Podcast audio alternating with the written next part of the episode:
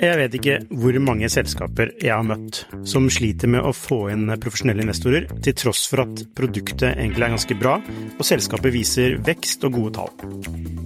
Hvis det er én ting de proffe investorene er på utkikk etter, i tillegg til at du bygger et bra selskap, selvfølgelig, er hvordan du håndterer dine aksjonærer, eller ditt såkalte captable, som det heter på startupsk.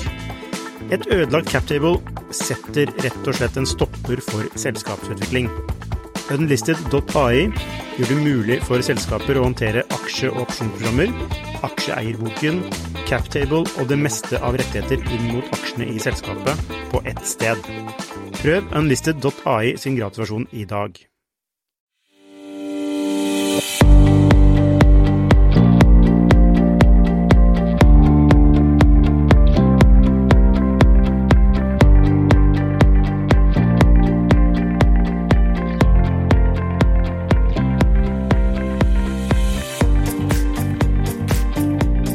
Hei og velkommen til Skifters podkast. I dag har vi ikke bare én, men to gjester. Nemlig Halvor Lande, som er CEO i Aprila Bank, og ikke minst Israr Khan, som er CPTO, altså Chief Product and Technology Officer. Stemmer det? Det stemmer. Eh, vi skal nå høre litt om eh, deres historie, og ikke minst om eh, veien fremover. Så jeg vet ikke hvem som vil starte, men hva, hva er Aprila Bank, og hvordan starta det?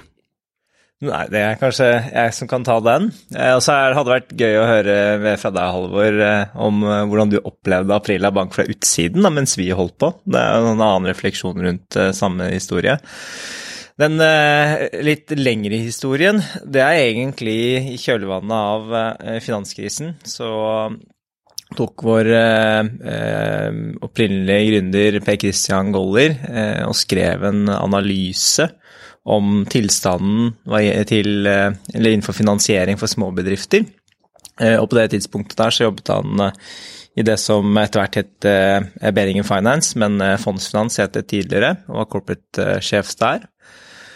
Og poengterte at det var en systematisk risiko i eh, hvordan eh, banker, særskilt av store utenlandske banker, utgjorde en eh, risiko for tilgang til finansiering for små bedrifter.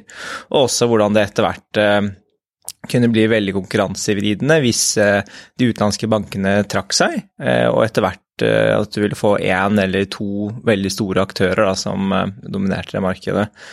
Det er den lange starten um, Så, så små bedrifter var i for stor grad avhengig av utenlandske eh, banker for finansiering? Eh, nei, eh, egentlig mer det at eh, de utenlandske bankene det var en risiko for at de kanskje ville trekke seg fra eh, det norske markedet. Eh, og i tillegg, hvis du da får en ganske stor konsolidering av det norske bankmarkedet, så vil du kunne få en konkurransesituasjon som kanskje er uheldig for å yte kreditt til småbedrifter. Og i og med at småbedrifter da representerer såpass mye av bruttonasjonalprodukt og sysselsettingen, så vil det jo være ekstremt eh, krevende for samfunnet hvis ikke disse småbedriftene får mulighet til å vokse, spire, gro. Eh, og også da eh, utgjøre en, en, trussel da, for å kunne opprettholde velferdssamfunnet. Så mange viktige elementer med disse småbedriftene da, som ble poengtert i denne analysen som Per Christian skrev, og han sendte da den videre til politikere for å se om man kunne adressere denne problemstillingen på en eller annen måte. Men fast forward til 2017, da sluttet Per Christian i Fondsfinans. Og satte seg da sammen med en som heter Arild Spandov, som selv er gründer av flere selskap og fant ut at de ønsket å ta tak i denne problemstillingen i Norge. Og de visste ikke helt nødvendigvis hvordan de skulle hjelpe småbedrifter med finansiering og arbeidskapital for å sikre velferdssamfunnet, men de visste iallfall at man måtte prøve å gjøre noe med det. Og det er da Pekistan møtte meg. Han møtte meg på en kafé på Østbanehallen, og vi begynte å snakke sammen om hvordan situasjonen for småbedrifter er, og ikke minst hva kan vi gjøre for å prøve å hjelpe de. Hans utgangspunkt var jo at vi kunne prøve å etablere en bank som kan tilby arbeidskapital, likviditet, finansieringsprodukter, og gjøre dette på en ekstremt automatisert og effektiv måte, og ikke minst ta i bruk stor grad av teknologi for å få til dette, da.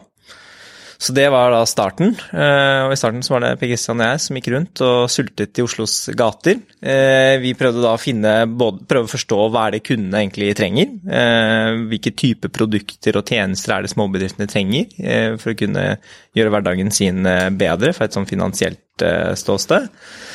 Vi prøvde også å finne et godt team som kunne komplementere både Per-Kristian og meg, men også dekke opp under alle de nødvendige funksjonene du må ha for å kunne bygge opp, et, eh, bygge opp en bank. Og så så vi også på teknologi. Hvilken type teknologi kunne vi eh, helst bare få tak i og sette sammen eh, for å realisere dette. Og så er jo sannheten at det var Eh, veldig lite teknologi som eh, var moderne, eh, og som kunne dekke opp under det vi i dag vil definere som moderne bruker- og kundeopplevelse og gode produkter og distribusjonsmetoder for produkter. Så da fant vi ut at vi måtte bygge opp egen teknologi.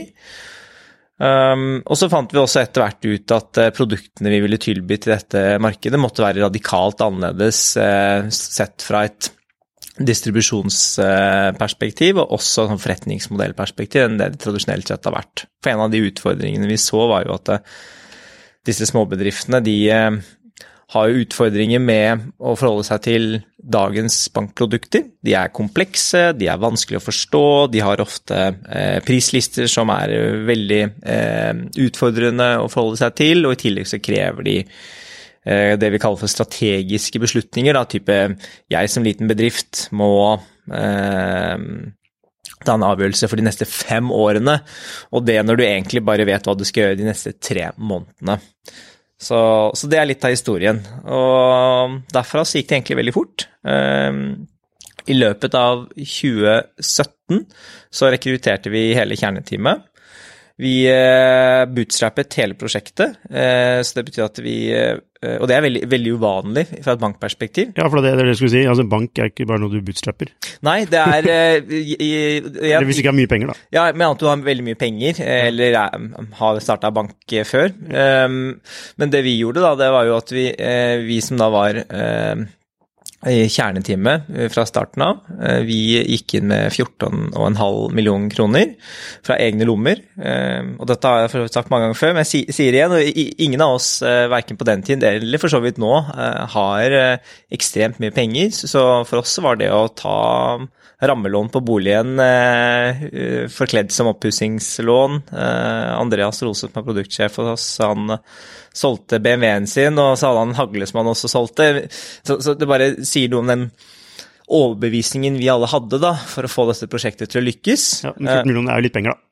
Ja, 14 millioner er ekstremt mye penger som ja. vi samlet sammen. Ja. Uh, men dere klarte å bygge, bygge kjerneteamet på 14 millioner, ja. uh, og så men dere hentet penger ganske kjapt, gjorde dere ikke eh, ja, jeg kan komme litt til, eh, til den funding-storyen, da. Så i løpet av 2017 så fant vi ut av teamet produkt eh, og hvordan vi ønsket å eh, ta dette ut til markedet.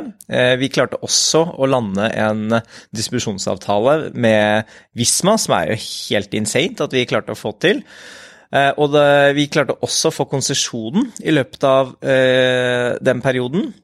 Så det gikk veldig fort fra 1.1.2017 eh, til vi eh, hentet inn penger og closet vår første runde, eller bitte lille julaften, altså 20, ja, 22. Ja, bitte, ja, 22. desember. Og da hadde vi hentet inn Var det 150 millioner kroner? Så ja, det gikk kanskje ganske raskt, men Eh, jeg tror det gikk raskt å hente inn penger fordi vi hadde klart å få på plass såpass mye på så kort tid. Mm, ja, og du, du, så dette fra utsiden uh, da du jobbet Du var vel sjef for digital, eller digital avdeling i, i DNB? Ja, stemmer. Ja. Uh, og da du så den nyheten da, om Aprila, eller du kjente kanskje til at det ble bygget et eller annet der, uh, hva tenkte du da om dette? ja, det vi tenkte i DNB på den tiden, er jo at dette er, eh, dette er disrupsjon. Eh, og, og, særlig innenfor bedriftsmarkedet så var jo Aprila definitivt en av de aktørene som vi så på med nysgjerrighet og bekymring, da. Eh, fordi eh, eh i hvert fall den gangen så hadde vi følelsen at mange av de produktene vi hadde, og måten vi betjente kundene som eh, særlig den gangen var veldig re relativt manuelt, eh, var eh, ikke kom til å overleve konkurransen med mer eh, digitale og disruptive forretningsmodeller innenfor eh, bedriftsmarkedet. Så det var stor interesse og frykt fra, faktisk fra DNB. Ja, det er, og det er ikke bare for DNB å snu seg og gjøre det samme? Eh, nei, eh, vi hadde for så vidt Eller DNB har sikkert fremdeles mange initiativer på å gjøre det. Mm. Eh, så man eh, DNB er et eksempel på en veldig fremoverlent eh, stor bank som følger veldig godt med på hva som skjer i markedet, og forsøker selvfølgelig å lære mest mulig av, eh, av nye aktører og um, nye måter å gjøre ting på. Så det er, det er, mange Det har vært og er sikkert fremdeles mange initiativer i DNB for å eh, lære av det. Ja. Men eh, også, ok, har, du har snakket litt om starten på april, da. Eh, og du nevnte så vidt altså, små bedrifter trenger penger. Så bare sånn helt konkret, eh, og ikke en sånn pitch som sånn, gir småbedrifter superkrefter, men sånn derre Hva konkret er det Aprila Bank gjør? Vi tilbyr lån og finansiering til småbedrifter på en helautomatisert, effektiv måte med som regel no strings attached, eh, for, på forståelige måter, eh, og med en eh, pay as you go-modell. Og gjør ikke vanlige banker dette? Er det sånn at det, det ikke skjer blant vanlige banker, at de gir lån til små bedrifter? Hva, hva er forskjellen på det? Ja. Nei, det, der, eh, som liten bedrift så er det veldig vanskelig å få lån i en tradisjonell bank, ja. Og, og, i mange banker eh, så har det i hvert fall vært sånn at du faktisk må fysisk møte opp i filialen med eh, underskrift fra styret og sånn for å ta opp eh, lån. Eh, så Mm. Så, så, det er mer effektivt gjennom en teknologisk løsning, og det, det er uh, Mange flere som får lån hos oss. Mange flere som får lån, ja. Mm. Men er det da en veldig høy rente da, på lånet? Renten gjenspeiler risikoen vi tar, og den varierer jo veldig fra hvilken type bedrift det egentlig er, og størrelsen på lånene. Hva, slags, hva er den liksom mest typiske bedriften som, som bruker Apilla? Typisk Altså det, det, er vanskelig å nevne noe typisk bransje, fordi det er egentlig representativt for alle bransjene i Norge. Men eh, gjennomsnittskunden har eh, fire ansatte uh, av et AS. Eh, og gjerne relativt tungt, sånn mellom to og fem år gammelt. Men vi har også mange oppstartsbedrifter som kunder. Mm, men er det, det er, vel, er det på en måte typisk tradisjonelle bedrifter? Altså de som leverer sånn type håndverkstjeneste altså, sånn, altså, du, altså, litt sånn konsult, altså du leverer team, for lønn for timer, da? Ja, altså det, det, er alt mulig. Eh, det er også liksom, IT-selskaper og teknologiselskaper og konsulentselskaper. Eh, men, eh, men det store flertallet av bedrifter i Norge er jo mer innenfor tradisjonelle tjenesteytende næringer. Da. Eh, bygg og anlegg og eh, restaurant, hotell, eh, sånne ting. Ja. Eh, så, så det er eh, eh, det er der de fleste av kundene våre er. Mm. Er det primært for å sikre en likviditet man tar opp dette lånet? Ja. Ja, nettopp. ikke sant? Ja, det, er, det, er, det, er, ikke for å investere i nye ting. Det er noen som gjør det òg. Ja. Vi, vi, pleier å skille eller klassifisere kundene våre på en akse som går fra under press eh, til eh, vil vokse. Eh, og vi har jo da, som et eksempel, under press, det er de som plutselig må betale skatteregninga. Da er du under press. Mens eh, på vokseskalaen så har jo de som vil ansette nye mennesker, kjøpe inn utstyr eller ta på seg nye prosjekter. Og vi har jo kunder på tvers av hele skalaen. Ja, og Hva vil du si er ratioen, da? Altså, altså under press versus de som skal vokse? Um, jeg, jeg, jeg, vil sånn estimere at Altså det er, det er enden av skalaen. da. Mm. Si at det er 20% av kundene som er i under press-segmentet, og så er det 20 som er i skal vokse-segmentet, og så er resten et annet sted midt imellom. Mm. Nettopp. Um, og uh, dere var jo tidlig ute med sånne såkalte partnerskap, da. Uh, så du hadde jo altså, Du nevnte da Visma. Uh, jeg tror TrippelTex også var ganske tidlig inne. Ja, de er eid av Visma. Ja, de er det. Ja, ikke sant. Nettopp. Sånn det. Ja. Eh, og så var det Power Office. Eh, så vi har eh, TrippelTex, vi har e-accounting, X-Ledger, eh, Fiken. Eh, vi har hatt eh, samarbeid med Unimikro, så, så det er veldig mange ERP- eller regnskapssystemer, da. Ja, for jeg husker i starten så sa dere at dere skulle være en API-bank. Mm. Dere skal bare være tilgjengelig i eksisterende systemer hvor kunden allerede var. Mm. Men det har endret seg litt, har det ikke? Eh, nei, ikke, ikke, ikke nødvendigvis, fordi vi er en API-bank, og vi kommer til å fortsette å være en API-bank, og det er kanskje en av de virkelig store eh, forskjellene på oss og andre eh, aktører. Eh, og, og rasjonalet bak det, det er jo at vi, vi tror at eh, våre produkter og tjenester eh, passer best i andre eh, prosesser hvor produktene våre eh, ofte blir brukt. Eh, Det betyr ikke at vi bare gjør det. Vi leverer jo kassakreditt på egne flater også, eh, men vi kommer nok til å fortsette å være en API-bank. Det er hoved, er det kjernen. Ja, det er det som er en av de store differensiatorene våre. Ja, Så hvorfor heter det ikke API-ILA? API-ILA. Vi har snakket om det uh, før også. Uh, Ja, ja. Så, men bare for å da, bare fortsette der, da. Uh, så så den dagen uh, f.eks. en samarbeidspartner har lyst til å ta kassakreditten vår og tilby den helintegrert i sine egne løsninger, så er våre API-er der, klare for at de skal kunne gjøre det. Nettopp. Og det gjør jo allerede TrippelX og Gigantic. Og det gjør faktisk TrippelX og e-accounting, altså. Mm, ja, bare sånn for lytterne, API, veldig kort fortalt, hva er, hva er API? Eh, Det er, et, eh, det er en definert måte for maskiner å kommunisere med hverandre på, som gjør at du kan eh, eksponere funksjonalitet i ett sted, f.eks. Aprila, og inkorporere og implementere og eksponere dette ut til andre i f.eks. TrippelTex. Ja, så det betyr at du kan ta tjenesten din i andre, i andre grensesnitt enn deres eget. Helt riktig. Helt digitalt. Ja. Ok, fra, hvis vi tar liksom fra, fra starten da, eh, og liksom fram, eh, fram til nå, altså hvilke er de største antagelsene dere har bomma på? Jeg, jeg, kom på én. Eh, det Et produkt som jeg fremdeles mener er helt genial, og er det første produktet til Aprila, eh, uforpliktende fakturasalg. Det at du inne i regnskapssystemet, så fort du har opprettet en faktura, så kan du faktisk eh, velge om du vil få betalt med en gang, mellom 92 og 99% av pålydene av fakturaen, avhengig av løpetid og risiko. Eh, Eller sende den til kunden på vanlig måte og vente til du får betalt. Eh, Og det er jo et genialt produkt. Er, jeg syns det virker relativt enkelt å forstå, og det er veldig sånn fint og enkelt arbeidskapitalprodukt, da. Eller likviditetsprodukt. Og, og hver gang vi har lansert i, eh, i TrippelX i Counting og Fiken, så har det vært mange i løpet av de eh, par første månedene som har signet opp og begynt å bruke det. Så, eh, men så har veksten av nye kunder falt veldig kraftig. Eh, og så har vi jobbet veldig aktivt sammen med partnerne våre med å liksom få opp veksten og opprettholde veksten, men, eh, men likevel så virker det som om at det foreløpig bare er eh, sånn 3% ca. av de som eh, har muligheten til å gjøre det.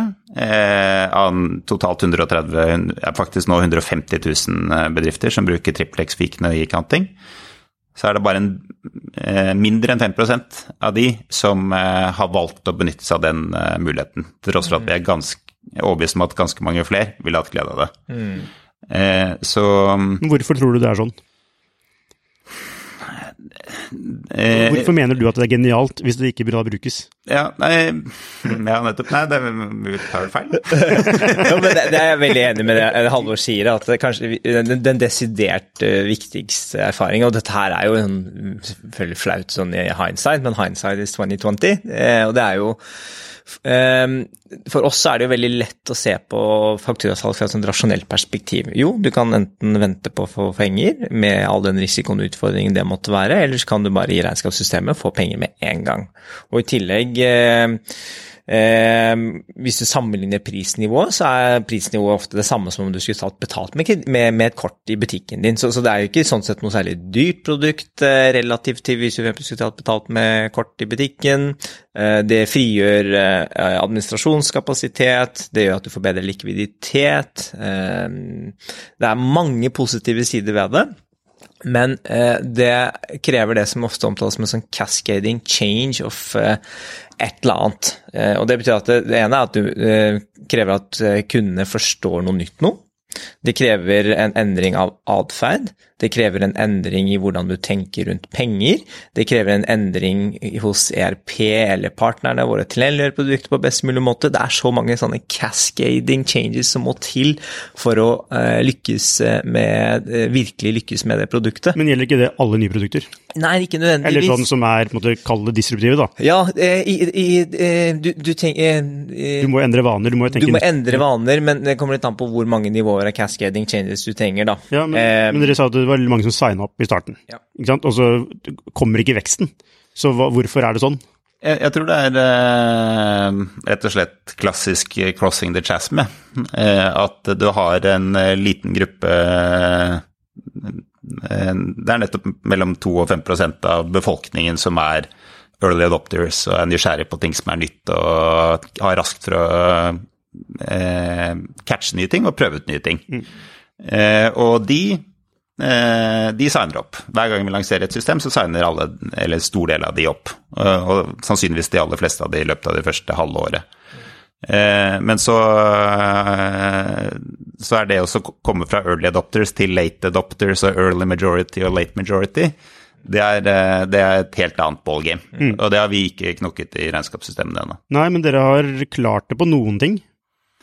Altså det vi har, eh, det vi har eh, lyktes best med eh, det, Fakturasalg har vært en veldig fin, eh, var en veldig fin måte å få rask initiell vekst og få litt grann kontantstrøm.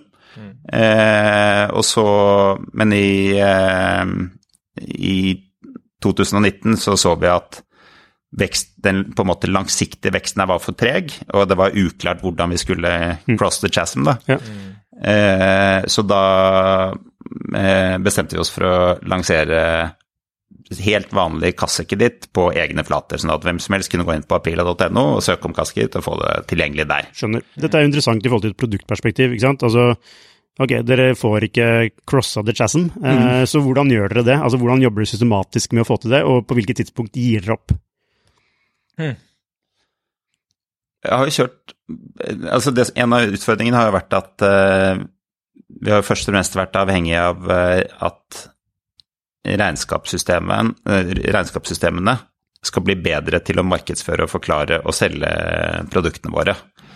Så mye av det har bare handlet om eh, diskusjon, ideer, eh, eh, trusler eh, eh, Aligning av insentiv, Ja. prøve å bygge på økosystemene ved å f.eks. inkludere regnskapsførere, veldig mye den typen ting. Så det, dere snakker om altså, awareness, da, som det så fint heter, at folk faktisk veit at produktet eksisterer. Ja, men også liksom teste ut forskjellige måter å markedsføre, forklare, insentivere, opplæring eh, Prissetting, product features eh, Ja, for hvilke insentiv har partnerne? Altså, dere er jo Utfordringen da med å være en API-bank Mm. er at dere er jo 100 avhengig av partnerne deres. Ja. Mm.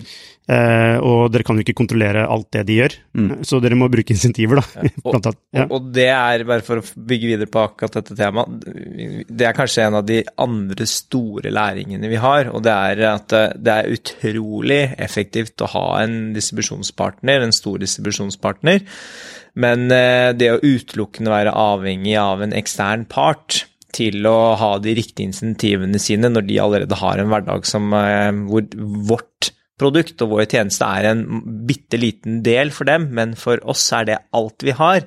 Så får du en eh, ekstremt asymmetri hvor våre partnere gjør en kjempegod jobb. Eh, de gir all det fokuset de kan, gitt det vårt produkt utgangspunktet er for dem. Men eh, for oss er jo det alt. Eh, og det er kanskje en av grunnene til også uh, hvorfor da vi skulle lansere Kassakreditten, så ville vi selvfølgelig lansere det først inne i en ERP-løsning, men samtidig så ville vi lansere det på aprila.no, fordi det å ha kontroll på denne distribusjonen, og særlig for Kassakreditten, som er et produkt hvor du like gjerne kan bruke den på et annet sted enn ERP-systemet også, selv om det er, det er ikke helt optimalt, men du kan gjøre det. Så valgte vi å gjøre det. Nettopp for å ha den uh, muligheten. Ja, men uh, det er interessant, fordi hvor stor andel av omsetningen deres kommer fra egen kjøl? da? Altså, altså direkte trafikk eller direkte distribusjon? Det er nettopp passert uh, 50% Ok, det er såpass, ja. Ok, nettopp. Så det er, egentlig, det er egentlig der man også kan vokse i større grad, da, med større kontroll? Og det er der det vokser raskest, ja. Ja, nettopp. Og hva, hvordan, har dere klart, hvordan har dere klart å bygge den distribusjonen? For det, det, er jo, det, er jo, også et spørsmål, ikke sant? hvis dere er en API-bank i utgangspunktet, og da er dere på en måte, da er det ikke rigget for det. Mm. Uh, og så må uh, flere er rigget, da er det, det er jo B2B, men nå er det mer, altså det er fortsatt B2B, men det er sånn B2 eh, mini-B. Altså, det er på en måte B2C, for du må liksom overbevise noen da, gjennom markedsføring. Mm. For det er, det er jo ikke salg på så små kunder, vil jeg tro. Altså, det er ikke direktesalg, eller gjør dere det? jo? Det er ikke på den typen kunder. Men ja, sånn 99,9% er gjennom markedsføring. Ok, Så hva har dere, skjønt, hva har dere lært gjennom å, altså, å gå fra ikke drive La oss bare kalle det B2C-markedsføring. Eh, hva har dere lært der sånn, eh, som gjør at dere får den veksten dere har nå? Jeg vil jo si det aller viktigste er at vi har faktisk et produkt som er bra. Mm. Eh, og det kan vi si for at vi faktisk har såpass mange kunder som er interessert i det. Eh, det finnes jo alternativer til Aprila? Eh, ikke direkte. Eh, og, og, ja, eh, det viktigste alternativet er jo at du ikke gjør noe, at du går for non-consumption. Det er kanskje det største alternativet som bedrift. Du velger å ikke investere, eller du lar skatteregninga forfalle. Eh, og deretter så har du utgangspunktet private alternativ. Du kan ta opp et kredittkortlån eller Fakturasalg finnes jo fra andre aktører? Eh, jo, men kassakreditten på den måten vi har det Ok, Er dere eneste aktør Som tilbyr det på den måten. Ok, Og hvilken måte er det dere tilbyr? Det er at du kan få det heldigitalt rett på nett uh, uten å måtte pannstille balansen din. Uh, ja. Mm. Og det er ingen andre som tilbyr det på den måten der. Nettopp. Uh, så ok, så dere har et produkt som funker. Ja. Er, hvordan, hvor mange gjentagende kunder har dere på det? Altså, altså I den grad man kan snakke om retention, da. 90 90% 90% retention. Årlig. Mm. Ja, det er jo et bra tall. Ekstremt bra. Og, og, vi har jo også ja. bare og det her er det som er interessant, da. Eh, vi, vi, innser jo at fakturasalg ikke er et eh, produkt som vi klarer å få adopsjon på. Og det eh, kan fint være for at produktet ikke er godt nok. Vi må jo tørre å kunne si det også. Det er ikke bare markedet og alle andre. Det kan at produktet bare ikke er godt nok. Men det som er interessant, er jo at når vi da kjører undersøkelser for å se eller måle product market fit på fakturasalg, så ser vi jo at det er 90% av kundemassen som bruker det produktet, sier at de hadde blitt skuffet eller svært skuffet hvis de hadde mistet tilgangen til produktet. Mm. Så i hvert fall overfor den målgruppen som bruker det produktet, så er jo det vært et eh, godt produkt, da. Interessant dette med simple product market fit. Uh, enten bli skuffet eller svært skuffet. Jeg tror den regelen er 40 ja. svært skuffet. Stemmer. Um, hvor mange er svært skuffet? Ville blitt svært skuffet? 45. 45, ja. Så dere er akkurat over på, på 45 eh, Hvor um, har det, har det, Er det tall som har utviklet seg, eller start, har det måttet ligge stabilt der? Eh, vi skal gjennomføre en ny undersøkelse nå for å måle det tallet på nytt. Så dere har gjort det én gang før?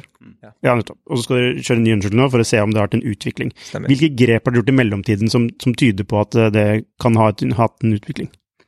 Vi har eh, lagt til flere features som har vært eh, etterspurt av eh, kundene våre. Et eksempel på det er jo eh, det å kunne selge fordringer hvor det er en konsument som er mottaker. Det har jo vært en av de større endringene vi har gjort. Um, og så har vi vel ikke hatt noen sånne større produktendringer som jeg kan komme på. Ok, Så du måler egentlig effekten av det grepet? Ja. Men, men du kan si Vi har jo sett at uh retention har holdt seg veldig høy hele tiden. Så, så, vi er ganske sikre på at de som har Eller det, ser ut som de som har, at de som har begynt å bruke det, de er veldig fornøyd med å ha det. Ja, Det er åpenbart. Eh, med 90% så er det kjempehøyt. Men mm. spørsmålet er jo, jeg lurer på, er hvordan får dere nye kunder inn? Altså er Er det, er det marketing? Ja, Eh, så tilbake til kassakreditten. Ja, mm. Altså produkt, Yes. du må ha et godt produkt, men det sikrer jo retention, måte, Ja. Men eh, ja. Ja, så tilbake til kassakreditten. Hvordan har vi klart å faktisk få kunder? Eh, og det er eh, først og fremst ved å ha et veldig eller godt produkt som fungerer, som eh, er heldigitalt, eh, uten eh, strategiske forpliktelser.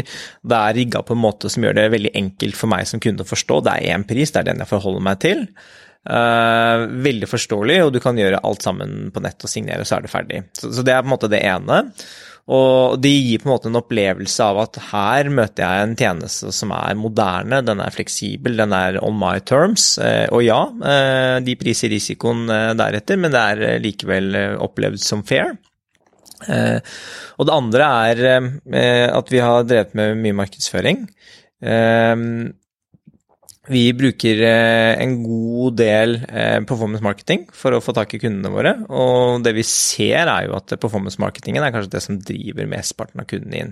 Ok, og nå, hva, hva legger du i performance marketing? Eh, Det er betalt eh, markedsføring type adverts. Eh, mye fokus på adverts, de riktige søkeordene for eh, bedriftsfinansiering og tilsvarende likviditetspressende situasjoner, eller vekstsituasjoner, og også display-markedsføring. Og så har vi også testa mye forskjellig. Vi har testa alt ifra print, hvor vi har eh, sendt ut brev til eh, bedriftseiere eller kunder i målgruppen vår eh, for å se hvordan de responderer. Vi, har, vi driver med radioreklame, som er utrolig vanskelig å måle. Og i tillegg så har vi Hva, hva har du fått den ut av det? du, radioreklame det er utro, veld, igjen, veldig vanskelig å måle. Og, hvis du ser på det- Det vi gjorde, da, bare for å ta de radiokampanjene eh, Hvis vi sender kunder til aprila.no, så er det jo veldig vanskelig å måle. Du, du klarer ikke vite om den personen har eh, funnet deg på radio eller ikke. Eh, og særlig de som ikke fullfører. Du kan kjøre spørreundersøkelse i etterkant for å se hørte du oss på radio osv. Men det vi gjorde, er at vi lagde en egen nettside hvor alle de som eh, da hører oss på radio, de går til kassekreditt.no istedenfor aprila.no, og så måler vi trafikken som kommer inn fra eh, kassekreditt.no. Og det, den trafikken som kommer inn på de nettsidene er ganske liten. Den er veldig, veldig, veldig liten, særlig sammenlignet med hvor mye vi betaler for radioreklamen. Men det vi opplever, og det ser vi jo nesten et sånn eh, mønster på, er at hver gang radioreklamen går på, så, så, så øker eh, antallet søknader som kommer inn. Eh, så vi tror jo fortsatt at du får en sånn eh, awareness-effekt og en brand-effekt som gjør at eh, du kanskje går på Google og søker etter Aprila, eller søker etter kassakreditt og den okay. typen. Men det er basically da eh, altså Google-søk som vil stå for den større, største andelen, da? På, Og helt riktig. Google-søk og display ads, eh, og så er det eh, radio på siden. ja. Hva er såkalt customer acquisition cost? Hvor mye koster det for en ny kunde? Har vi offentliggjort de tallene? Eh, det er litt uh, sensitive tall, Mm. uh, men uh, det, det jeg kan si, da, er at den Etter hvert som vi har Det, det, det har vi brukt som en copy hele veien. Og etter hvert som markedsføringen har blitt Vi har lært mer og mer og mer om hvordan vi skal drive markedsføring, og hva som funker og hva som ikke funker, så er den nå nede på et nivå hvor den er eh, eh, under 20% av customer life cycle value. Så det er ekstremt, ekstremt lønnsomt, da. Ja. Eh, eh, Da er det egentlig er det ikke bare å pøse på, da? det, det er likevel, det er, det er likevel eh, ganske kapitalkrevende eh, å gjøre det. Og, og dessuten så er det også sånn at jo Vi har også erfart at jo mer vi bruker på markedsføring, jo høyere blir customer acquisition cost fordi det er en avtagende kurve. Nettopp. Ja, riktig. Men den er, den er jo veldig lønnsom, skal mye til for at Altså, den er jo veldig lønnsom, Ja. ikke sant? Så eh, hva er egentlig grunnen til at man ikke bare henter mer penger? Altså, det er lett å hente penger på noe som flyr. altså, du trenger bare egentlig Det er bensin til et bål, på en måte. Mm. Eh, og er det en grunn til at dere ikke henter mer penger for å gire opp det? Fordi vi driver fortsatt og lærer. Vi, vi må sikre at når vi girer opp, så girer vi opp og vet konsekvensene av det. Ehm, så, fordi det er veldig fort gjort at eh, du havner på enten den ene eller andre siden av eh, veien når du begynner å skalere opp, og det kan både være typen kunder som kommer inn, det kan være operational, eh, eh, operasjonelle utfordringer, det kan være eh, mange ting som oppstår.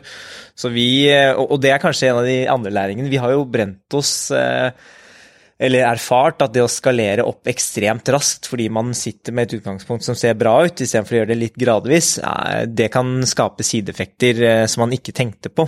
Hva, hva har det skjedd, hvilke sideeffekter har det skapt hos dere? Et eksempel er jo da, da, da, da, du kom inn, så, tok vi og skalerte opp organisasjonen ganske mye. Og det var utrolig gøy, ikke sant? Hva vil, hva vil jeg si mye? Jeg husker ikke hvor mange vi var, men, men bare for å ta referansetall, sier vi var 20 personer. og så kort tid etterpå så var vi kanskje 40, eh, om ikke mer.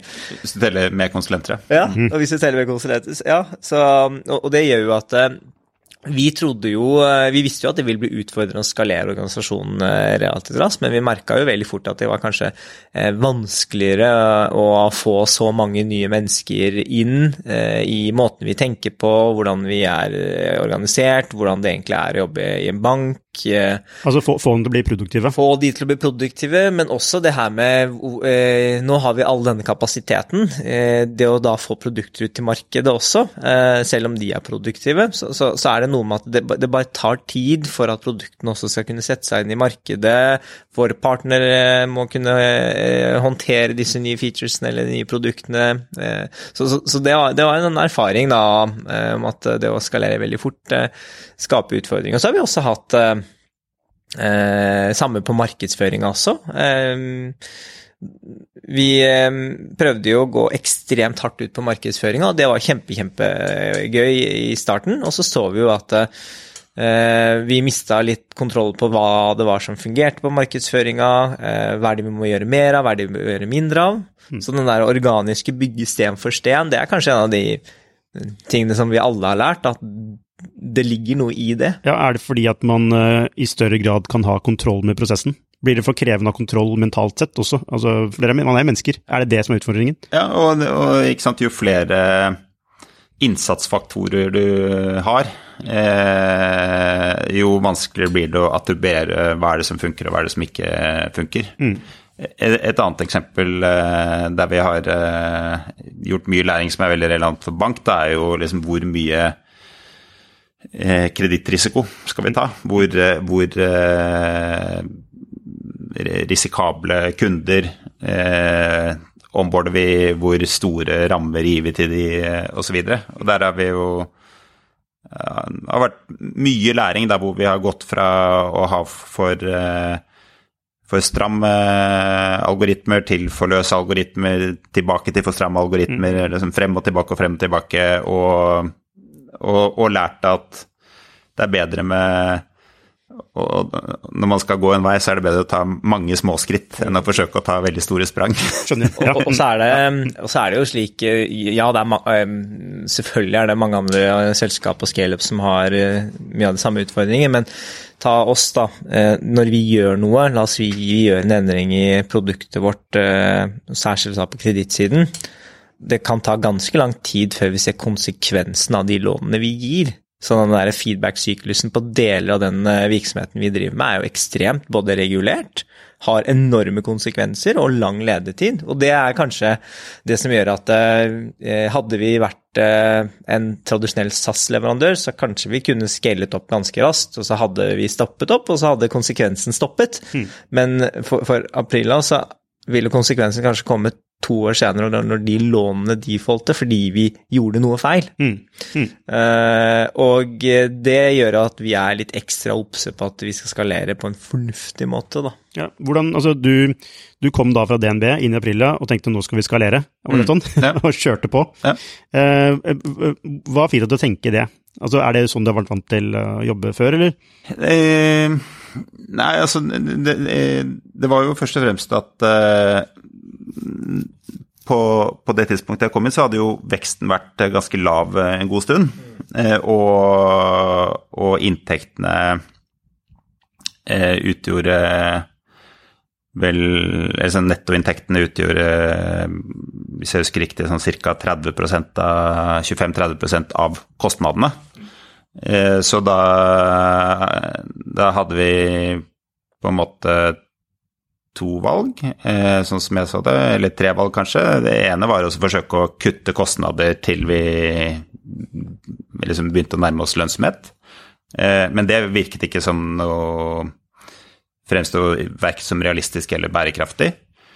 Eh, eller så kunne vi bare fortsette sånn som vi holdt på, men da ville det Da klarte i hvert fall ikke jeg å se liksom hvordan vi skulle klare oss å tette det gapet da, mellom inntekter og kostnader i løpet av eh, i løpet av en rimelig tid, eh, si innenfor en toårsperiode. Eh, så, så da tenkte jeg ok, vi må bare få opp veksten. Hvordan kan vi få opp veksten? Vi må liksom investere Må få opp farten både på produktutvikling, flere produkter, mer markedsføring. Eh, og bare kjøre på og, og se hva som funker. Eh, Noe må ha funka, da. ja, ja det, det, det, det førte jo Altså, jeg tror den viktigste eh, læringen og erfaringen der, i tillegg til Israel nevnte, var jo at det med kassekritt på egne plater og markedsføring og digitalt salg av det, det funka. Ja. Og det er, jeg syns er veldig, veldig viktig poeng, det der. Og det er at det, det at vi da gønna på og skalerte slik vi gjorde, selv om eh, vi eh, sikkert kunne hatt eh, mer kontroll, kunne hatt mer styring på alle eksperimentene våre, så viser det at shit, det går. Vi klarer faktisk å få inn så mange kunder hvis vi vil. Vi klarer å håndtere så mange mennesker hvis vi vil. Vi klarer å jobbe. Jeg vet ikke hvor mange selskaper jeg har møtt som sliter med å få inn profesjonelle investorer, til tross for at produktet egentlig er ganske bra, og selskapet viser vekst og gode tall.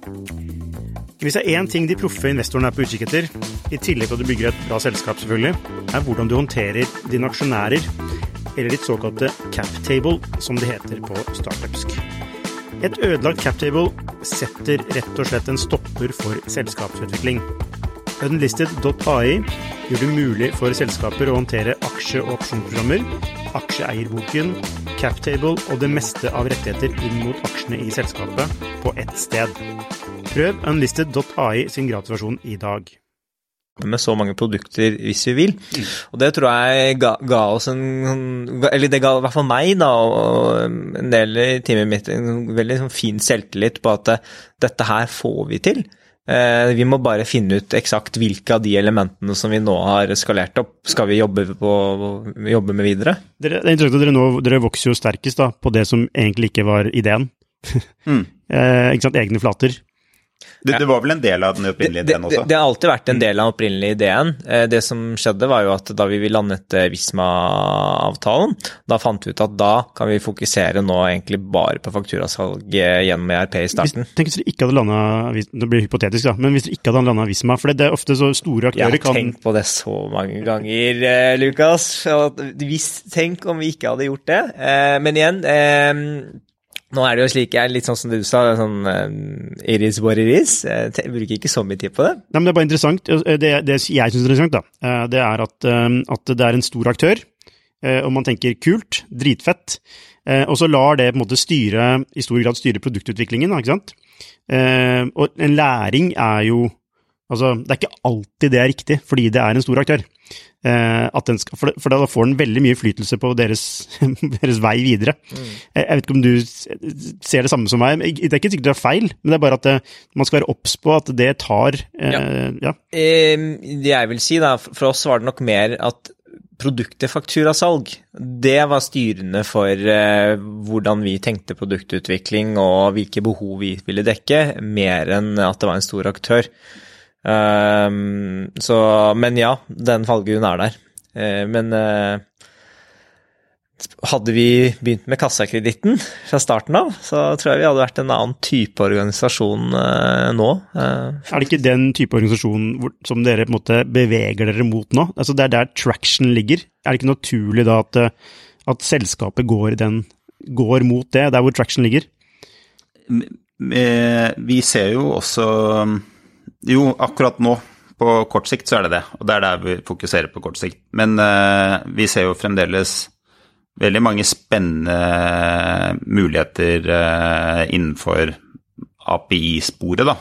Eksempel uh, så har vi nå nettopp startet et kjempespennende arbeid, arbeid, med tillit, som dere kjenner til. Eller B2B e-commerce, eller Klarna for bedrifter, egentlig. Som, som vi syns virker ekstremt spennende både i Norge og internasjonalt. Og, og, når, og på lengre sikt så tenker vi også at eh, store forretningsbanker burde bruke våre API-er til å gi lån til småbedrifter på sin egen balanse. Ja, jeg skulle spørre om akkurat det. Ja. Altså det å bli mer sånn software-leverandør enn å være en bank. Ja, det, det er jo eh, Det er en ekstremt eh, spennende mulighet på sikt hvis vi lykkes med det, og det er definitivt ambisjonen. På den måten så kan vår teknologi hjelpe mange flere småbedrifter med arbeidskapital enn det vi klarer alene med vår balanse. Og, det, og, for oss som selskap så er det også en mye mer kapitallett eh, måte å vokse på, og mye mer skalerbar. Mm. Så det er det langsiktige eh, målet. Eh, og, og derfor er det, er det, har vi ikke forlatt den API-strategien. Den ligger fast, den, men akkurat nå på det neste året så eh, er 100% av fokus i, eh, i Aprila å bygge eh, inntekter og kundemasse med markedsføring og kassekritt på egne flater. Mm, men du beskriver en litt annen type API-løsning enn det som var utgangspunktet? Ja, men likevel så er det, det også, prinsippet, det å tenke med API, ja. mm. eh, og og de underliggende modellene er også ja. i veldig stor grad det samme. Det er jo lettere å gå den veien og gå en motsatt vei og bli mm. bank, mm. ja. for å si sånn. Ja. Mm. Uh, og det er også mye vanskeligere å begynne å lage API-er hvis du har startet en organisasjon uten å tenke at dette skal kunne benyttes av andre. Ja, ja. men vi ser jo det også innenfor uh, ja, fintech og B2, altså hvordan B2C fintech-produkter blir B2B SAS, mm. eller programvareprodukter. Mm. Eh, med Tink og altså Det er en rekke aktører mm. som både starter som B2C, og så skjønner de hvordan det skal gjøres, og så tilbyr de da den teknologien til bankene, mm. så de kan gjøre det på egen hånd. Det Er, er dere, dere, dere, kan dette mer enn meg, men det er sånn jeg ser det i hvert fall. Ja. At det er en sånn det er en naturlig overgang, da, i hvert fall innen fintech. Det, det, ja, men, det, det, er, det, er, likevel ikke så mange som har gjort det ennå, i hvert fall. Men jeg, jeg, er enig i at de eksemplene du kom med, det stemmer. Mm. Det har, har de, de, har skjønt det. Ja, ja. og dere er i ferd med å skjønne det, så det er bra. Um, la oss snakke litt om ledelse. Uh, det er et tema som jeg har snakket mye om i denne podkasten Altså først og fremst så lurer jeg på liksom, hva, hva skiller corporate-ledelse fra grün, altså, kall det gründer, småbedriftsvekstskalerings, altså selskapsledelse? Du må gjøre jobben selv sammen med teamet ditt. Du må være nede i puddingen. Det er bare det første som slår meg. Uh, og det er at You think it, you build it, you run it with your team. Ja, hva, hva, hva tenker du, Halvor? Ja, uh, jeg, jeg, vil si at eh, eh, ledelse i, i startup og scaleup er faktisk mye enklere, fordi det er, det er mye mer eh, Det er mindre kompleksitet, da. Eh, det, men når det er sagt, det vanskeligste er jo liksom også være veldig tydelig på hva som er fokus og mål, eh, og prioritere og si nei. Eh, men, eh, men det, er, eh, det, er, tross alt veldig det er, du har, ikke, du har, ikke, så mange avhengigheter? Nei, du, du, har ikke så mye kompleksitet. Det er ikke så mye legacy. legacy både av kultur og prosesser og mennesker og teknologi og led, ledelse i store organisasjoner er noe helt annet. Ja, for det blir en mer sånn ren form for ledelse. Altså du er mer direkte en, altså, I en stor organisasjon så må du beherske liksom, politikk, og du må beherske og få folk altså, folk som du ikke rapporterer til deg, du, må, altså, du er avhengig av mm. til å levere noe for at du skal komme deg videre. Er det, er det, den kompleksiteten i det du beskriver, som du ikke har i en scaleup? Mm. Ok, men hvis du eh, Det er så fremt du har penger, da, ikke sant, i en scaleup. Mm. Scarcity of resources er ja, en annen Hva er nedsiden? Hva, hva er en utfordring i en scaleup? med tanke på ledelse? Hva er, hva er, det må være noe, er det noe som er vanskeligere? Um, det, det, er vel mer sånn Jeg vil kanskje heller si at eh, det er en del sunne eh, ledelsesprinsipper, f.eks. også eh, gjøre nødvendige nedbemanninger, da. Eh, i, eh, I en stor bedrift så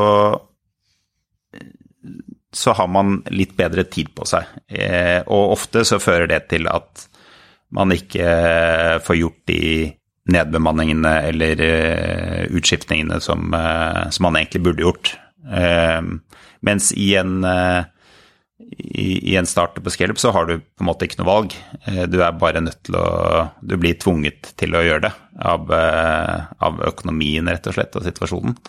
Så, og det er jo Og det gjør at du gjør, må gjøre sånne ubehagelige ting eh, litt oftere, men da blir du til gjengjeld eh, bedre på det. Og det er uansett riktig, viktige og nødvendige ting å gjøre, så mm.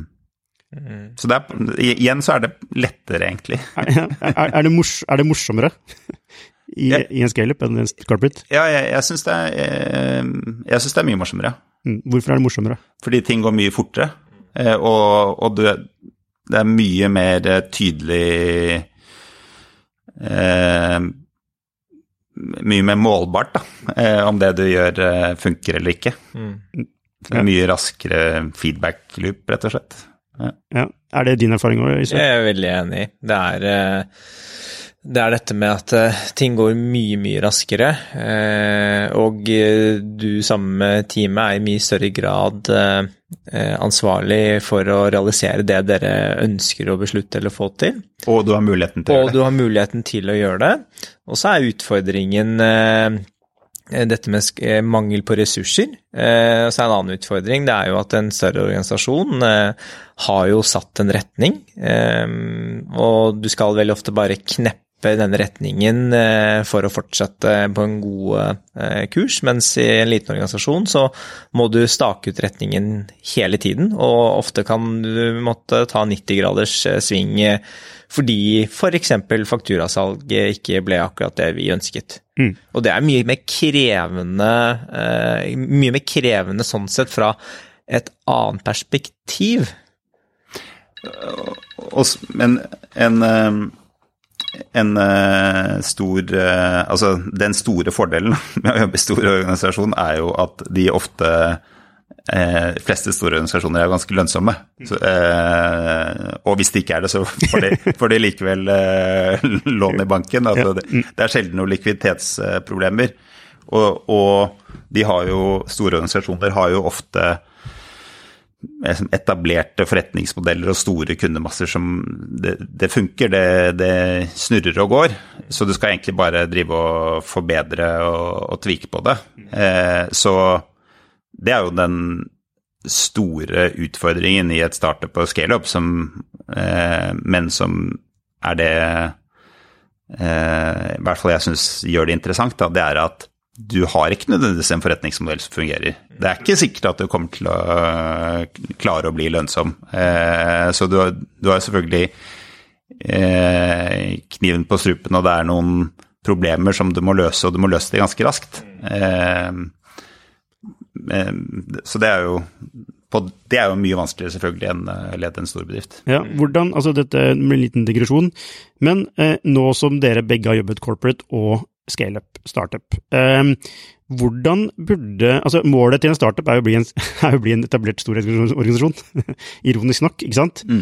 Uh, men gjerne på en uh, altså, mer fremtidsrettet måte. Ja, ikke nødvendigvis, for så vidt. Men en vellykket organisasjon, ja. ja men ikke nødvendigvis en stor Nei, okay, en, ok, la meg um, omformulere. Um, målet er, ofte, er å bli en, en, en lønnsom bedrift ja. som tjener penger. Ja. Ofte så er det en stor bedrift. Er, de fleste scaleups har liksom ikke noe mål om å bli en middels bedrift. Um, og i det så, by, så, betyr det at du bygger opp altså en, et forretningsområde med en, en cashflow uh, som, som måtte, gir deg penger, men det representerer også det, Da begynner du å bygge legacy også, ikke sant. Det blir veldig vanskelig å gjøre nye ting når du først måtte ha funnet din greie, da. Mm. Uh, men er det mulig å Altså, hvordan ville dere liksom Hvordan, hvordan, organisere den beste veien fra startup scaleup til å bli etablert på en måte som gjør at du ikke sakker akterut? Det er, det er store spørsmålet, men basert på den erfaringen dere sitter nå på i begge leire, Hvordan vil det sett ut? Mm.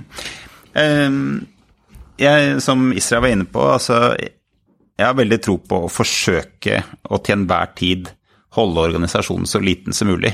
Eh, og jeg, jeg, tror er, jeg, tror det er, mulig eh, for, for, mange organisasjoner, Aprila inkludert, eh, og eh,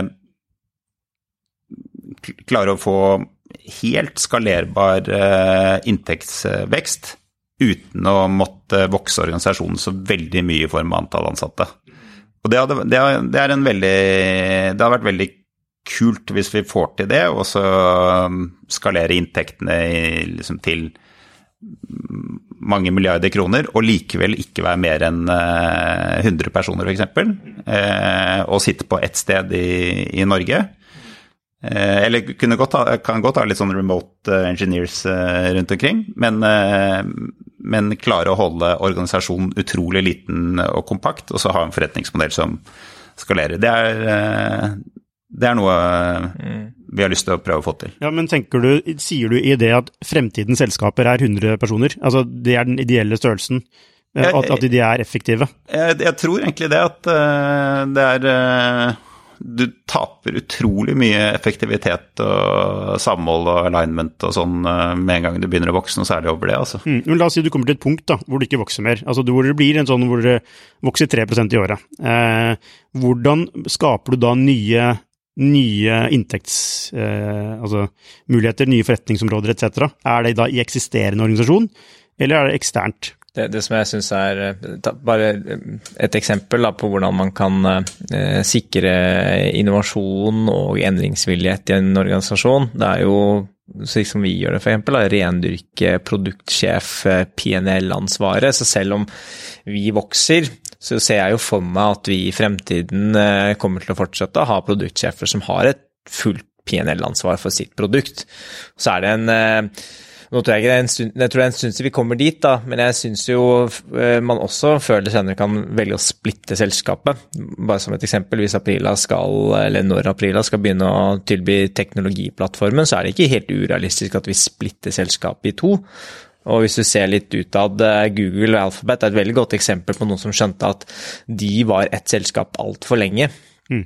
Eh, så jeg tror jo på at det er en sånn symbiose. Enten så må du tilrettelegge organisasjonen din for å få mini-CEO-er, som er produktsjefer. De må ha PNL-ansvaret og styre hele Eller ha ekstremt stor eh, frihetsrom.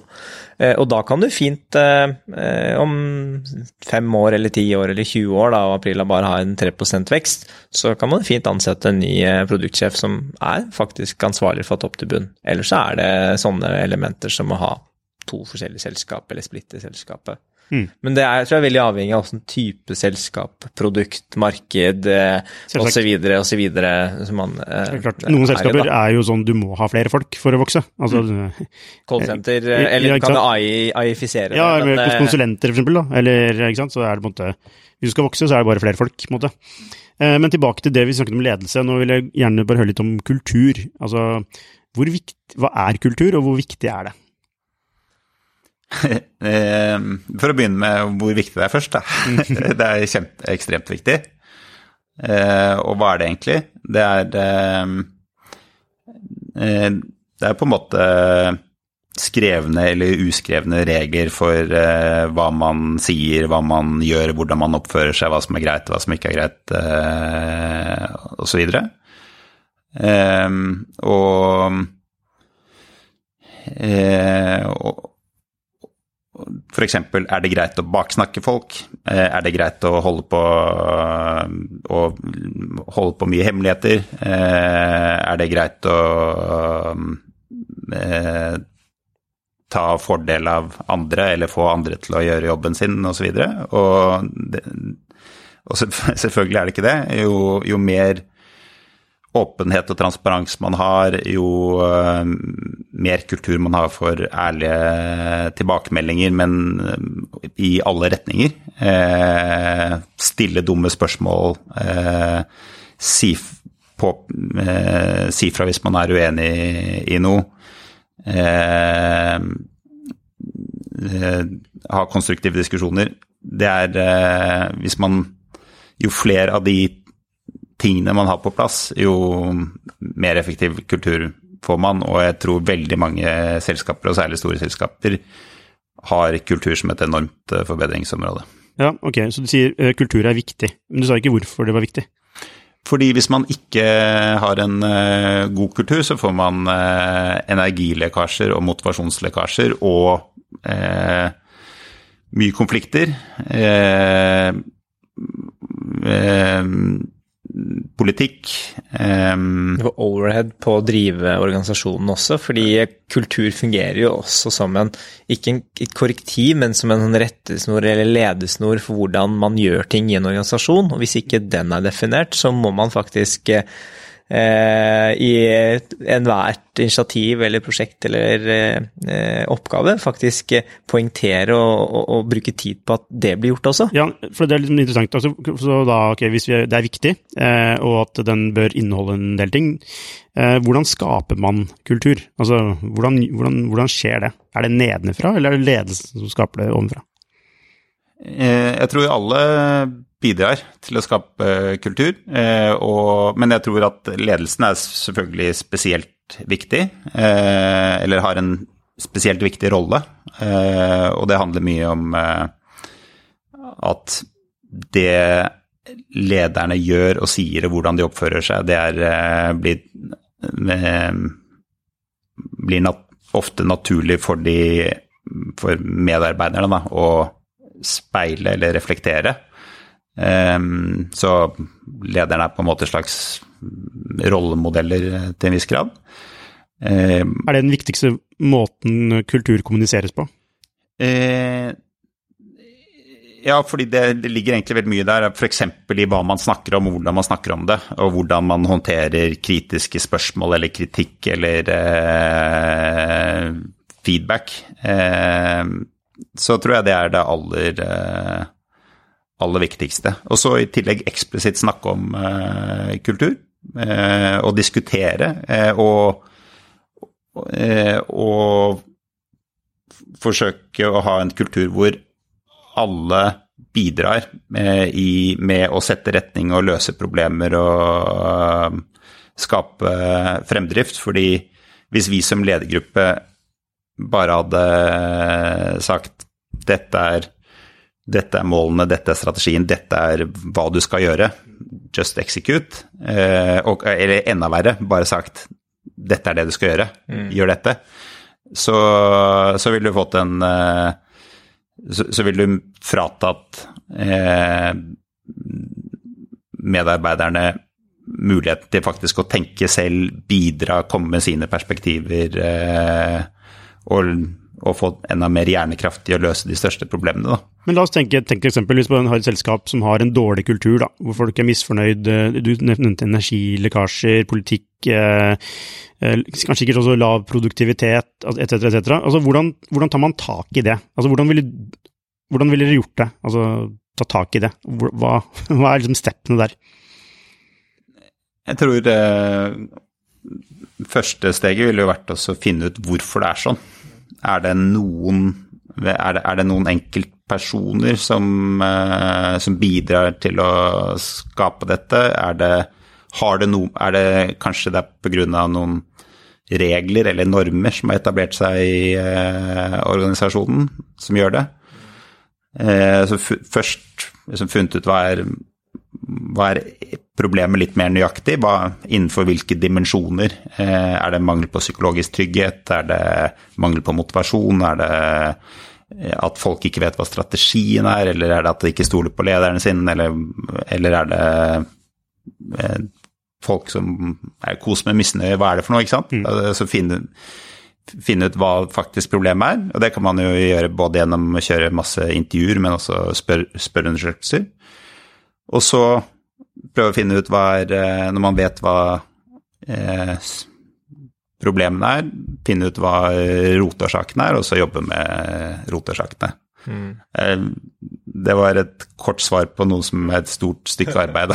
ja, jo, jo, men for det er jo, altså Kultur sitter jo dypt i folk, ikke sant. Mm. Så det er, liksom, det, er ikke, det, er ikke, det er, ikke, en jobb du fikser på en måned. Mm. Og så tror jeg vi mennesker eh, faktisk har behov for å forstå eh, Eller få høre gode historier om den kulturen man ønsker å skape, hvor, hvilken effekt den har. Og der syns jeg jo du har vært veldig flink da med å skape disse bokklubbene hos oss, hvor vi eh, eh, leser en del bøker sammen og diskuterer eh, Og veldig ofte så er det kulturbyggende kulturorienterte bøker fra andre selskap som har bygd opp high performing teams, bygd opp kulturer i selskapene. Er Vanlige ansatte interessert i dette?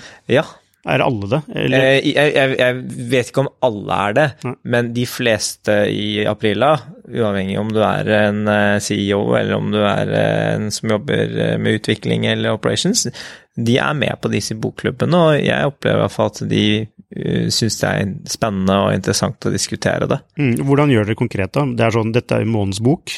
Ja. Og, ja. Eh, og så har dere en diskusjon da, etter at man har lest boka. Ja. Så, så, ja. ja. Så ta runde rundt bordet først. Hva, hva, hva, lærte, hva syns du om boken, og hva lærte du? Hva var mest interessant? Eh, og så diskuterer vi er det noen av disse tingene som vi skal implementere. Nettopp. Og har dere eksempel på en bok? som dere Ja, har? Culture Code. Culture Code, ja. Mm. Hva, hva fikk dere ut av den?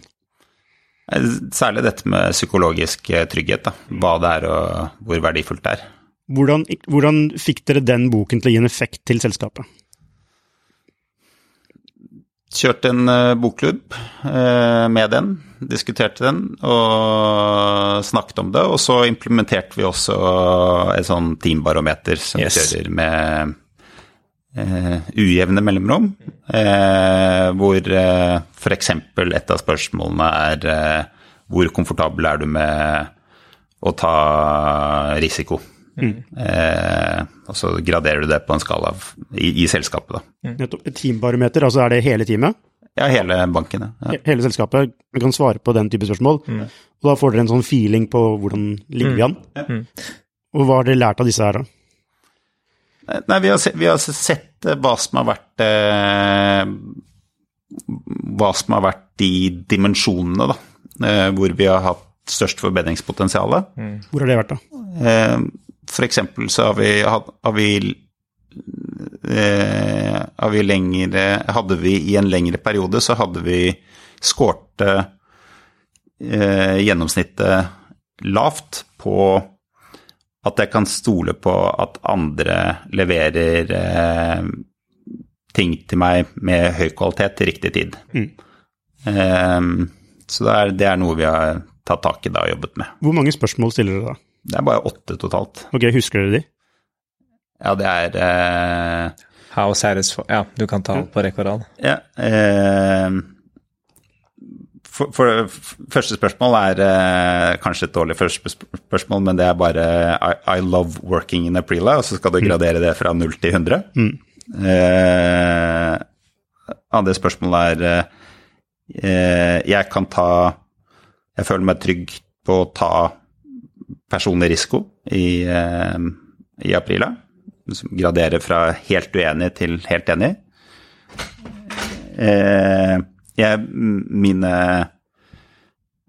mine kolleger leverer eh, høy kvalitet til avtalt tid, fra helt uenig til helt enig.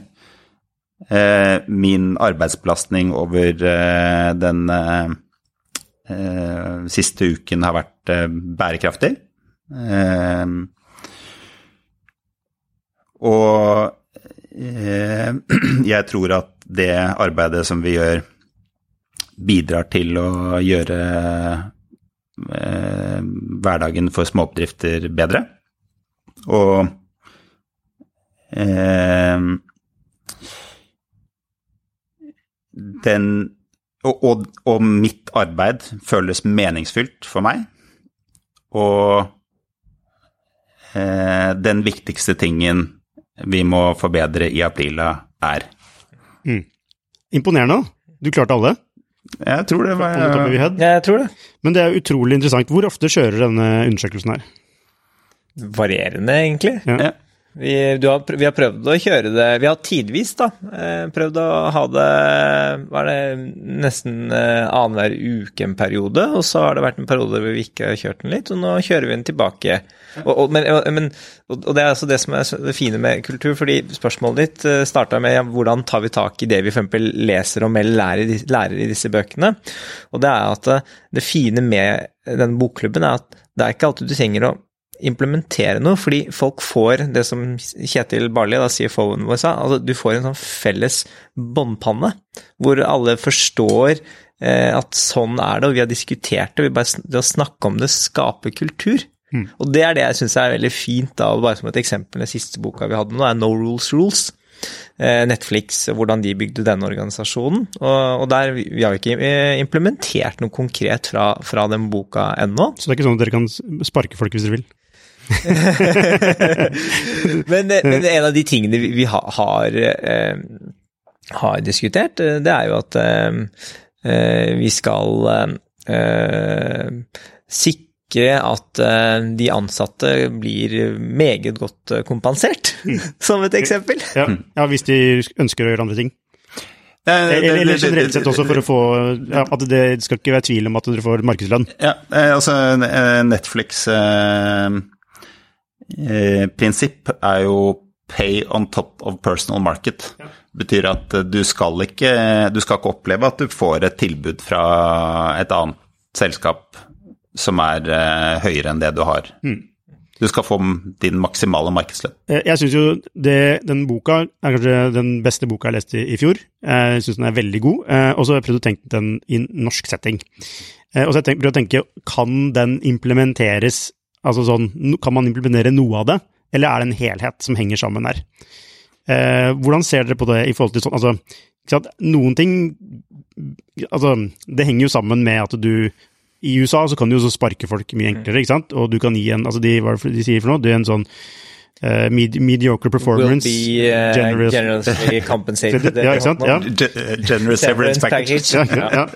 Um, og, og, og, altså, det henger jo sammen med at du kan gi en veldig høy lønn, ikke sant? Uh, eller gjør det altså, Ikke nødvendigvis, men, men, i hvilken grad kan man plukke eh, fra sånne bøker, og i hvilken grad uh, kan man Eller er det på en måte du, du må, jeg, min påstand er at du, du, både kan og må plukke. Du, for hvis du uh, Igjen, da.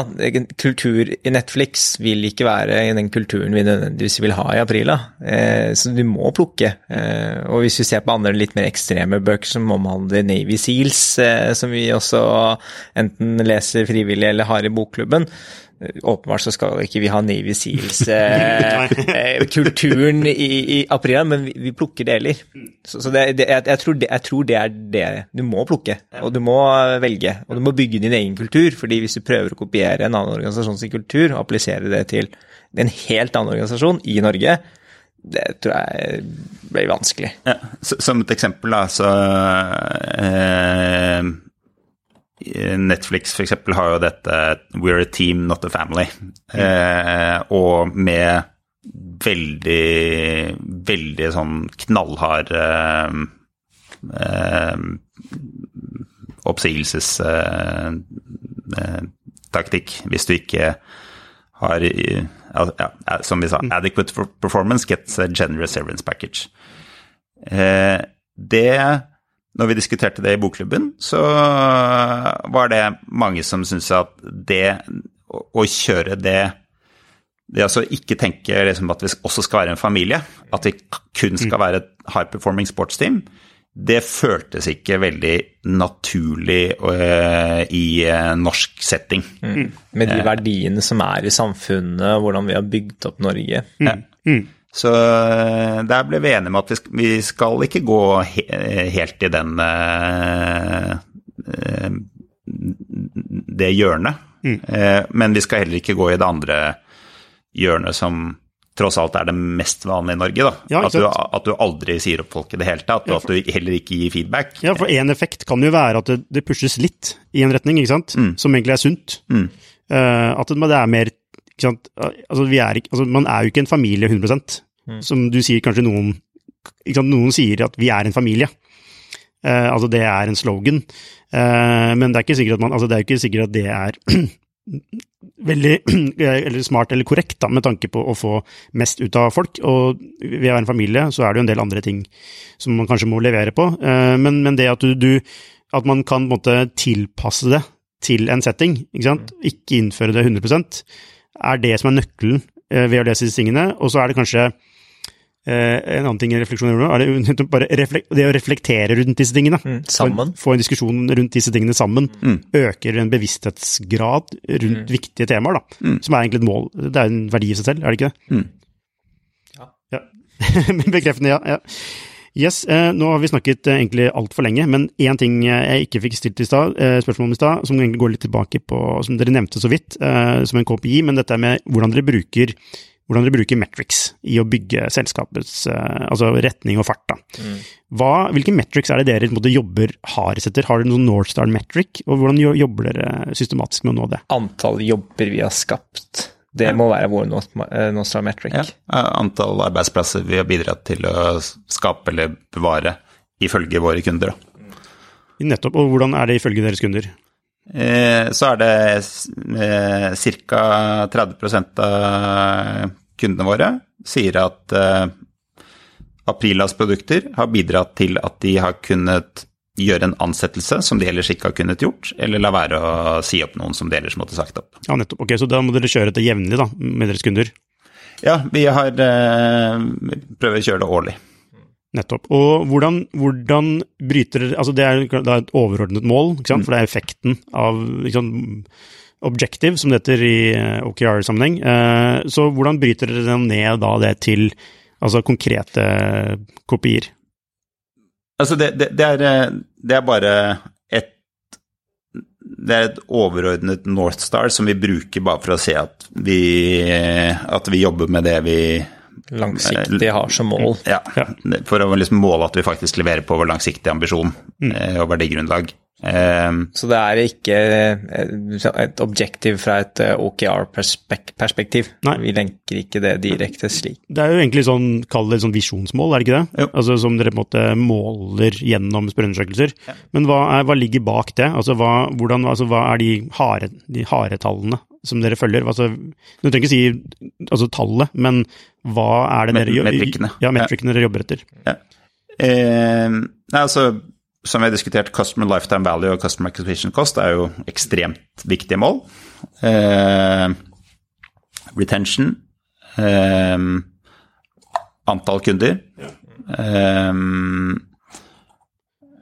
dere har ikke sånn type sånn um, kapital deployet, for eksempel? Jo, utenlandsbalanse. Ja. ja mm.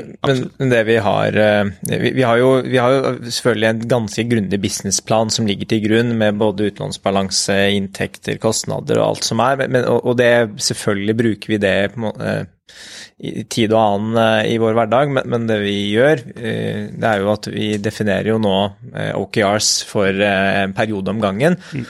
Og de OKRs-ene er vidt forskjellige fra gang til gang. Mm. Uh, og nå har vi forstått gått over til fire måneders sykluser istedenfor tre måneders sykluser.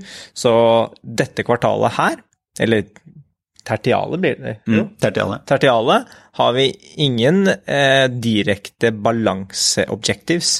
Vi har objektiv som går på antall uh, ja, vi skal bestemme de nå neste uke, som går på antall søknader som vi har, antall kunder som kommer inn, og så er det noen konkret kall det forretningssamarbeid som vi skal inngå. Så der, der er det ingen konkret balansetarget, men vi vet jo hva snittbalansen er per kunde, så vi klarer jo å regne hjem at med de x antall hundre kundene, så vil det medføre en økning på så og så mange eh, millioner i balanse. Mm. Men det har i utgangspunktet organisasjonen ikke noe fokus på eller forhold til i dette tertialet. Altså, Men forrige tertial så mm. hadde vi konkret balansemål også. Ja, nettopp. Eh, for jeg tenker sånn Snittbalanse er én ting, men en annen ting er jo Altså hvis, dere, hvis en kunde låner penger fra dere, så skaper det verdi hos kunden, for han får penger. Det skaper en verdi for dere, for dere får en cut av det. Mm.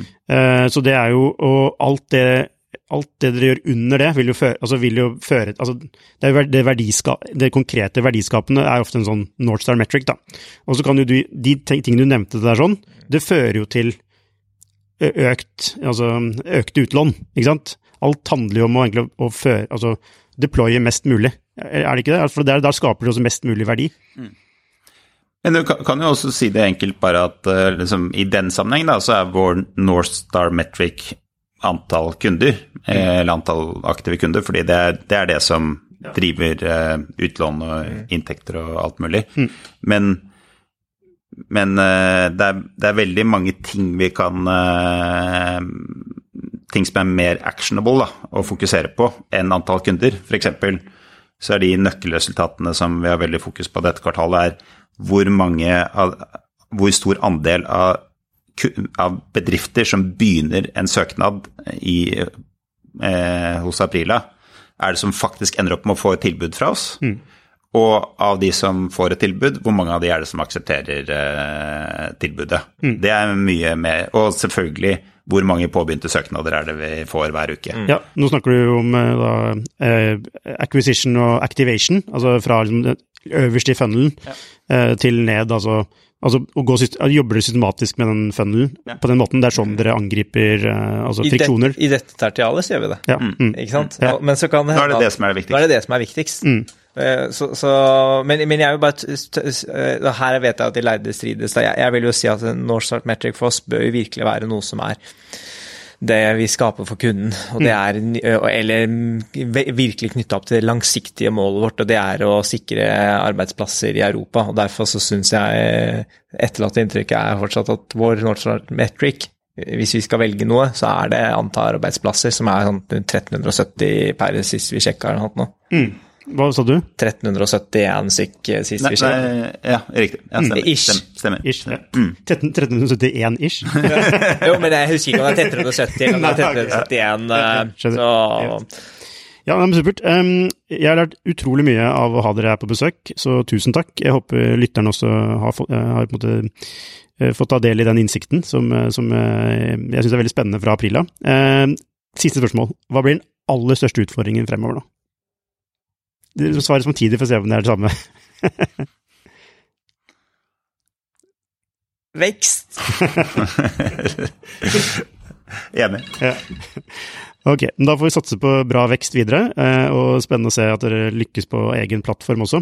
Så Halvor Lande og Israel Khan, tusen hjertelig takk for at dere kunne være med på denne podkasten. Takk for invitasjonen. Hei, hvis du likte denne episoden, så abonner på den, og gi den gjerne en femstjerners rating med dine tanker.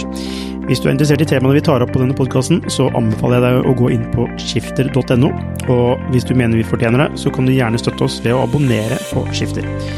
Takk for at du hørte på, så ses vi neste uke.